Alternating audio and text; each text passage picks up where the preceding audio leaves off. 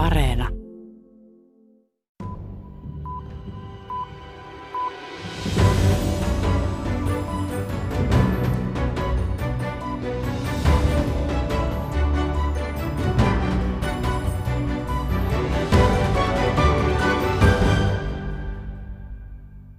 In contrast, the Democrats' socialist program and platform, and it really is more than socialist, it's not just socialist, it's beyond socialism. Yhdysvaltain presidentti Donald Trump on vaalitilaisuuksissaan maalaillut kuvaa siitä, että demokraatit ajavat maahan sosialismia, ehkä jopa kommunismia. Communist. It's, uh, yeah, that's about right. He thrives in polarization. He wants to make all political opinions um, a referendum on whether you like Trump or you don't like Trump, so that he's the referent for all political discussion.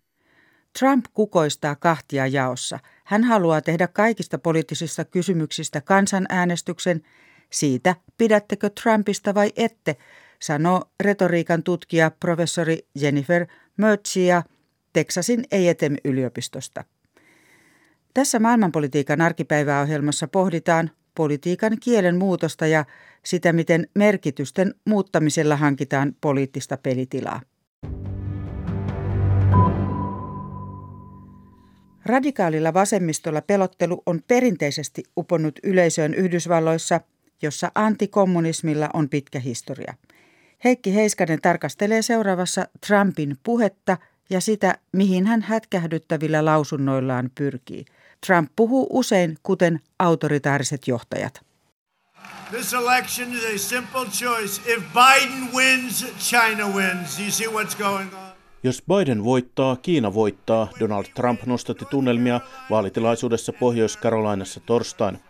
Professori Jennifer Mertzia Texasin A&M-yliopistosta on tutkinut Trumpin retoriikkaa alkaen vuodesta 2015, jolloin tämä nousi poliittiseen julkisuuteen. Three of them bring him closer to his followers, help to bond him with his followers. Hän sanoi, että Trump käyttää keskeisesti kuutta retorista keinoa, kolmea luodakseen sidoksen kannattajiinsa ja kolmea erottaakseen itsensä ja heidät muista. Proud citizens like you help build this country. And together we are taking back our country. Ylpeät kansalaiset, kuten te, rakensivat tämän maan ja yhdessä me otamme sen takaisin, palautamme vallan teille, Yhdysvaltain kansalle, Trump sanoi kannattajilleen Pohjois-Karolainassa. Ad populum merkitsee vetoamista väkijoukon viisauteen. And Trump doesn't appeal to everyone equally. Um, he likes his people. Trump ei vetoa kaikkiin yhtäläisesti, hän pitää omasta väestään. Hän kuvaa seuraajiaan fiksuimmiksi, isänmaallisimmiksi, Yhdysvaltain parhaiksi.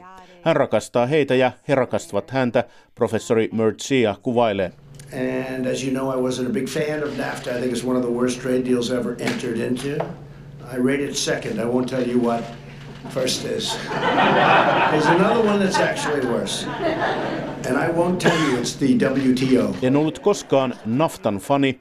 Se on huonoimpia vapaakauppasopimuksia. On yksi pahempi. En sano teille, että se on VTO. En sano sitä. Trump nauratti yleisöä vuonna 2018. Toinen Trumpin käyttämä keino on paralipsis, siis muotoilutyyliin en sano, mutta sanon. And it's great for Trump because it allows him to say two things at once. Uh, it's funny. You know, Se sallii hänen sanoa kaksi asiaa kerralla. Se on hauska ja yleisö uskoo, että pääsee näkemään, miten Trump oikeasti ajattelee, Jennifer Mertzia kertoo. Samalla Trump voi sanoa jonkin kauhean asian ottamatta siitä vastuuta ja hänen yleisönsä pitää häntä sankarina. We are going to keep on working. We are going to keep on fighting. And we are going to keep on winning, winning, winning. Kolmas retorinen keino on Yhdysvaltain erityislaatuisuus. Trump uses it completely different from everyone else. He uses it primarily as America winning. Trump käyttää sitä täysin eri tavalla kuin muut poliitikot. Hän käyttää sitä merkityksessä, että Yhdysvallat voittaa, ja hän esiintyy sen voittamisen huipentumana, professori Mertzia sanoo. Trump yhdistää itsensä ja kannattajansa voittamisen taakse. Sitten on kolme strategiaa työntää muut kuin Trumpin parhaat ihmiset pois. Left. Ensimmäinen on ad hominem, jossa hyökätään henkilöä vastaan tämän argumentin sijaan. Kaikki nämä ad-virhepäätelmät ovat harhautuksia. Ne vievät huomion sivuun väittelyn keskeisasiasta ja suuntaavat sen muualle, Murcia muistuttaa. Toinen on ad baculum, siis uhkaus käyttää voimaa, uhkailu. Uh, so threatening um, your opposition, threatening the press, uh, very common for Trump. Opposition uhkaaminen, lehdistön uhkaaminen, ne ovat tavanomaisia Trumpille, Jennifer Murcia sanoo. Myös Trumpin käytös äskettäisessä presidentinvaaliväittelyssä, keskeyttely, annetun ajan yli puhuminen, oli eräänlaista voimankäyttöä. But we're taking people out of the country. You wouldn't believe how bad these people are. These aren't people. These are animals. Kolmas keino on reifikaatio, ihmisten kohtelu objekteina, mikä heikentää heidän ihmisarvoaan, kuten silloin kun Trump kutsuu MS-13 rikollisjengin jäseniä eläimiksi. And the combination of those three things of using ad hominem, ad baculum, and uh, reification is a recipe that is typically used for genocide or for warfare. Näiden kolmen retorisen strategian yhdistelmä on resepti, jota käyttävät autoritääriset johtajat tai presidentit valmistellessaan kansakuntaa sotaan, vihollisen tuhoamiseen, jopa kansanmurhaan, professori Murcia muistuttaa. Retorisilla keinoillaan Trump jakaa yleisöjä, ihmiset joko voimakkaasti kannattavat häntä tai vastustavat häntä. Where he differs um, and differs significantly is that Trump's strategy has been outrage-based. Trump eroaa edellisistä presidenteistä siinä, että hänen strategiansa perustuu raivostuttamiseen. Hän tajuaa, että huomio taloudessa, huomio ja sitoutuminen ovat ainoat asiat, joilla on väliä julkisessa sfäärissä, Jennifer Mercia sanoo. Tyrmistyttäminen on paras keino pitää kaikkien huomio koko ajan. Niin Trump on onnistunut asettamaan kansakunnan agendan jo viiden vuoden ajan. You know, his strategies are not productive for political decision making. Trumpin strategiat eivät ole tuottavia poliittisen päätöksenteon tai demokratian vakauden kannalta. Ne ovat tuottavia vain yhdessä asiassa, tuomaan Donald Trumpille huomiota, professori Murcia sanoo.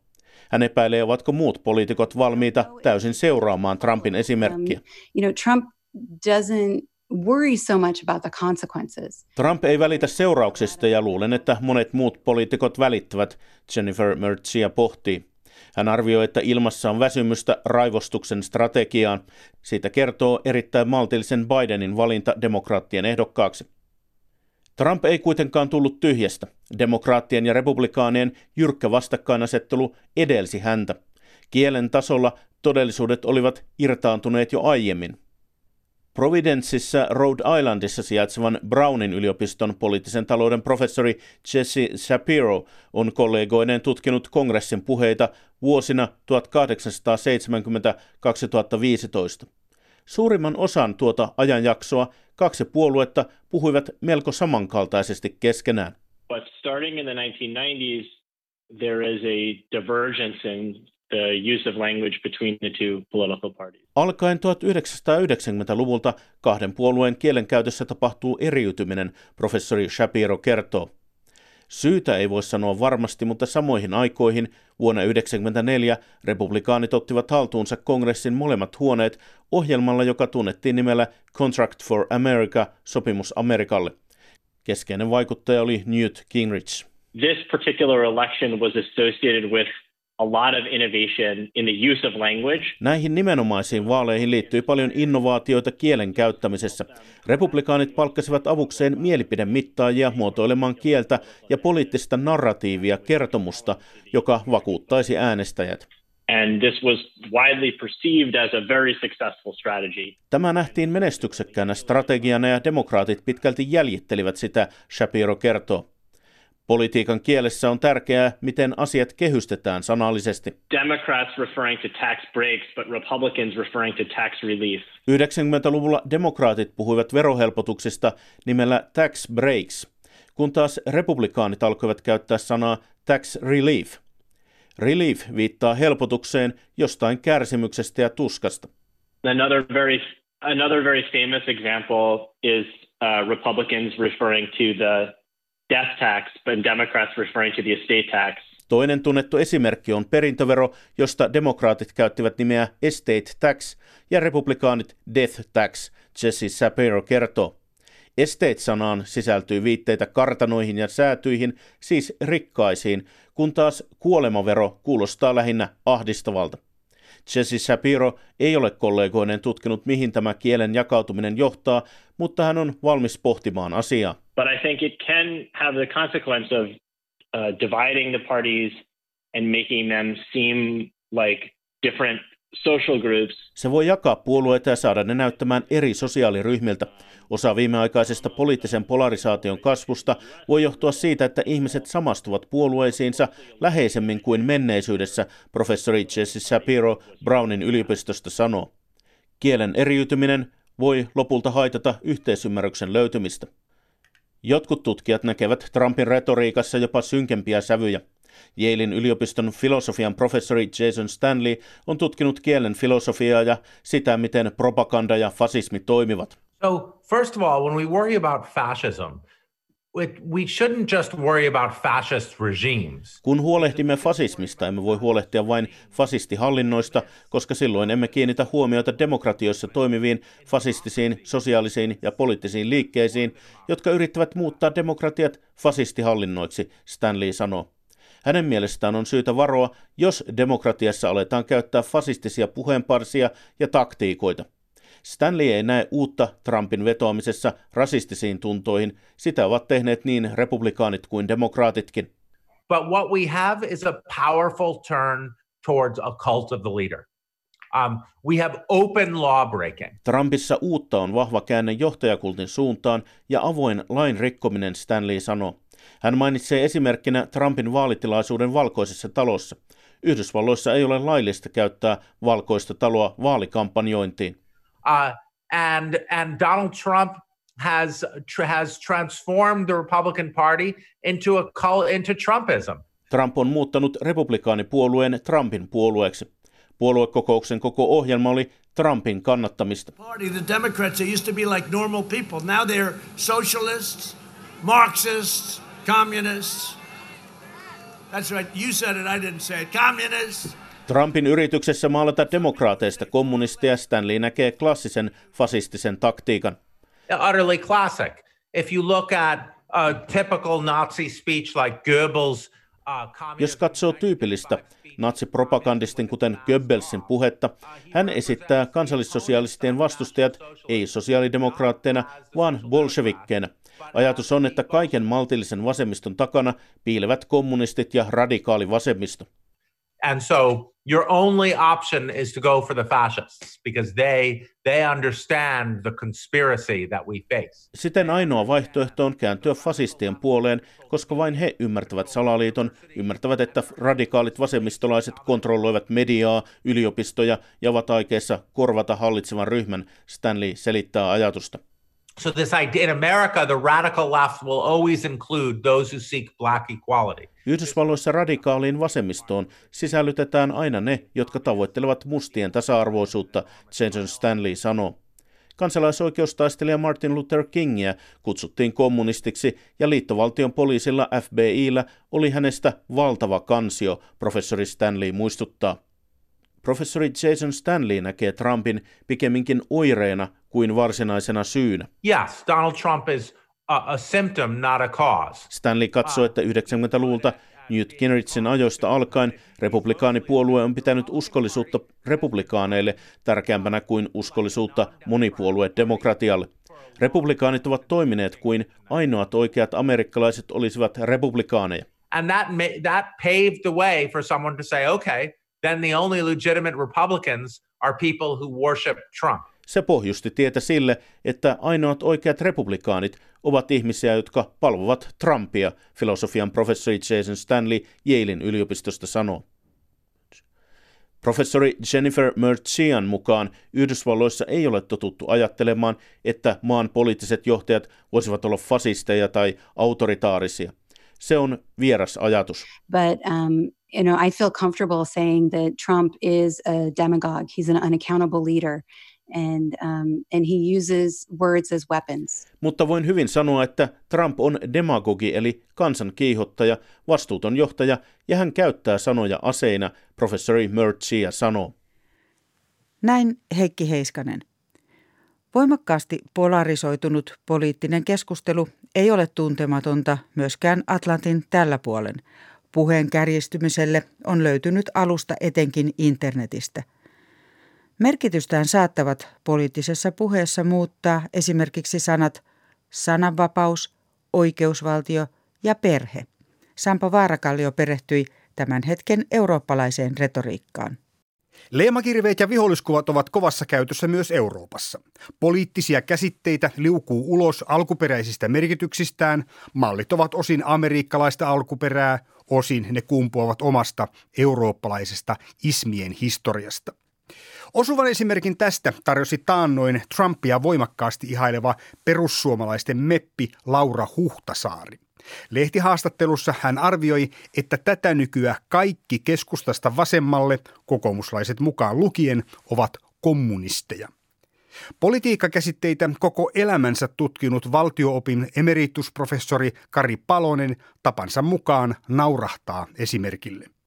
Jaa, siis tietenkin tämmöinen että puhuja on poliittinen dilettantti, mutta tuota, olisi niin mun ensimmäinen tulkinta, mutta totta kai sillä on tietty pointti, että hän, hän yrittää ikään kuin luoda tämmöisillä negatiivisilla ismikäsitteillä sitten itselleen jonkun sortin pelitilaa tai omalle puolueryhmittymälleen ja muuta vastaavaa, mutta tuota, että, mutta tuota, no joo. siis kyllä näitä muuallakin totta kai esiintyy samanlaisia, että Yhdysvalloissa kommunismilla ja sosialismilla pelottelu juontuu suurelta osin kylmään sotaan. Kyseessä oli ulkoinen, abstrakti uhka. Mutta jokainen Euroopan poliittista historiaa tunteva tajuaa, että Huhtasaaren väite 2020-luvun Suomessa on järjetön. Meillä Euroopassa on kokemusta kokeiluista, joita ainakin perusteltiin sosialismilla ja kommunismilla. Toisin kuin Yhdysvalloissa, Euroopassa on ollut ja on edelleen puolueita, jotka vannovat näiden ismien nimeen. Huhtasaari käytti kommunisti leimakirvestä nimenomaan siksi, että siihen liittyy vahva tunnelataus. Kommunismi on viholliskuvana voimakas. Emeritusprofessori Kari Palonen ei kuitenkaan usko tähän strategiaan. Mutta en mä usko kauheasti tämmöinen pelottelu sosialismilla ja kommunismilla nykyisin hirveästi, hirveästi mihinkään. Sanotaan nyt, saa äänestäjiä muuttamaan mielipiteitään. En usko oikein, että Suomessa esimerkiksi näin olisi asia. Käsitteiden huolettomassa käytössä on siis aimoannos silkkaa historiatietoisuuden puutetta. Diletanttien poliitikkojen lisäksi tällä apajalla liikutaan myös poliittisten viihdelukemistojen palstoilla. Esimerkiksi kun pääministeri Sanna Marin kummeksui metsäteollisuuden vetäytymistä työehtosopimustoiminnasta ja näki siinä yhteishengen puutetta, niin se sai iltapäivälehden nostamaan otsikkoon luokkasodan. Kun tavoitteena ovat klikkaukset, käytetään leveitä pensseleitä ja räikeää maalia.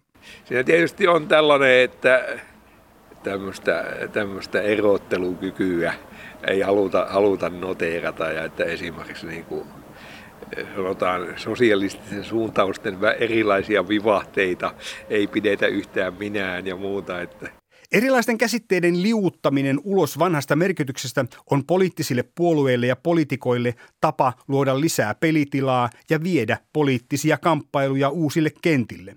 Tässä ei ole varsinaisesti mitään uutta.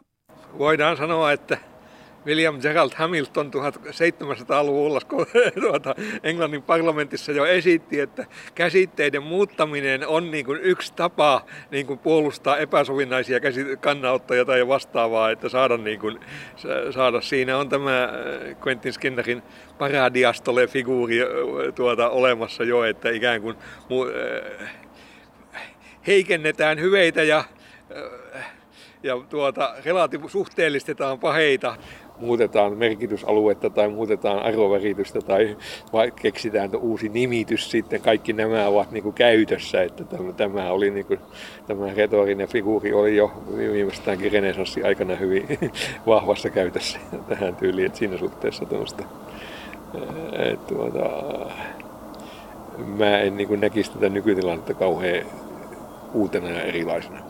Erityisen hyvä esimerkki tästä on vaikka sananvapauskäsitteen käyttö populistisessa tai äärioikeiston puheessa. Siinä, kun länsimaiseen sananvapauskäsitykseen on sisäänrakentuneena vastuu ja tietyissä oikeudellisissa rajoissa toimiminen – niin oikeistopopulistiseen sananvapauden ajatukseen liittyy nimenomaan niiden rajojen kokeileminen. Sananvapautta halutaan puskea entistä laajemmalle, jolloin muun muassa vihapuhe ja kiihottaminen kansaryhmää vastaan saadaan suljettua sananvapauden piiriin. Samalla tavoin esimerkiksi Puola ja Unkari ovat koetelleet oikeusvaltiokäsitteen rajoja. Unkarin pääministeri Viktor Orban on esimerkiksi arvioinut, että voiko moista käsitettä käyttää minään mittatikkuna, koska sitä ei ole hänen mielestään oikein kunnolla määriteltykään. Toisaalta monen populistisen ja kansalliskonservatiivisen puolueen tai hallituksen julistama käsitys perheestä tai seksuaalisista identiteeteistä on yksi voimakas tapa tehdä politiikkaa. Hyvä esimerkki tästä on Puolan hallitus, joka on nostanut sateenkaarijärjestöt suurimmiksi uhkiksi yhteiskunnalle. LGBT-yhteisöt ovat ottaneet pelon aiheuttajana kommunismin paikan että politiikassa olisi niin kuin olennaista, että ikään kuin omia ennakkoluuloja myös kyseenalaistettaisiin ja esimerkiksi vaaleja ja vaalikampanjoita käytettäisiin niin kuin tähän hyväksi. Ja että siinä suhteessa nämä populistit tuota, noin puolueethan nimenomaan ei tee tätä, vaan ne nojaa siihen, siis että mitä perussuomalaiset on tänään, niin sitä kokoomus, kepu ja demarit ja niin edelleen oli 50, 60, 70, ehkä vielä 80-luvullakin. Et siinä suhteessa niin kuin, et siis siellä on tämmöisiä sovinnaisia ennakkoluuloja ja, ja tavallaan vakiintuneita käsityksiä siitä, että ihmiset jakaantuu miehiin ja naisiin tai jotain tämän tapaisia. Niin kuin tuota, että niin, joiden ikään kuin kyseenalaistaminen on ollut aika vaikeeta muillekin ja muuta. Ja, nä, ja, se, ja se, se on tavallaan helppoa sitten heille, että he haluavat palauttaa tämmöiset selkeät linjat ja niin edelleen. Kansalliskonservatiivisten ja oikeistopopulististen puolueiden ja myöhemmin hallitusten yksi merkittävä politiikan ohjenuora on ollut kansallismielisyyden käsitteen omiminen ja sen sisällön määrittäminen omiin tarkoituksiin. Kansallismielisyydestä on tehty ulos sulkevaa, joka suppeimmissa etnonationalistisissa tulkinnoissaan oikeuttaa rasismiin ja muukalaisvihamielisyyteen. Yhtä lailla rasismin tai natsismin käsitteitä käytetään leimakirveinä, yläkäsitteinä ilman vivahteita. Sosiaalinen media ja perinteinenkin media ovat täysin rinnoin mukana talkoissa muokata sanojen merkityksiä. Hyvinä esimerkkeinä tästä ovat politiikan uuskielen ilmaukset, suvakit, suvaitsevaisto tai vihervasemmisto ovat liimautuneet politiikan yleiskieleen, vaikka niiden alkuperäinen merkityssisältö on kielteinen ja nimenomaan poliittisen vastapuolin määrittämä. Valtioopin emeritusprofessori Kari Palonen muistuttaa, että niin oli laita myös ismeillä. Ne olivat ensin poliittisten vastustajien käytössä. Palonen odottaisi, että käsitteiden kanssa pelaavat poliitikot kykenisivät myös yllättämään. Siis oikeastaan mielenkiintoisempaa on se, että kuka uskaltaa käyttää tämmöisiä epäsuosittuja ilmauksia ja rehabilitoida niitä ja tähän tyyliin kuin tuota jotenkin odottaisi, että kyllä sieltä jotain tämmöisiä innovaatioitakin tulisi näissä, näissä kritiikeissä, eikä ruvettaisi palaamaan näihin vanhoihin. Näin sanoi Sampo Vaarakallion haastattelema valtioopin emeritusprofessori Kari Palonen. Tähän päättyy tämänkertainen maailmanpolitiikan arkipäivää ohjelma. Ensi kerralla kysymme, miten voi tasa-arvo 25 vuotta Pekingin suuren naisten oikeuksien kokouksen jälkeen. Minä olen Sari Taussi. Kiitos kuuntelijoille.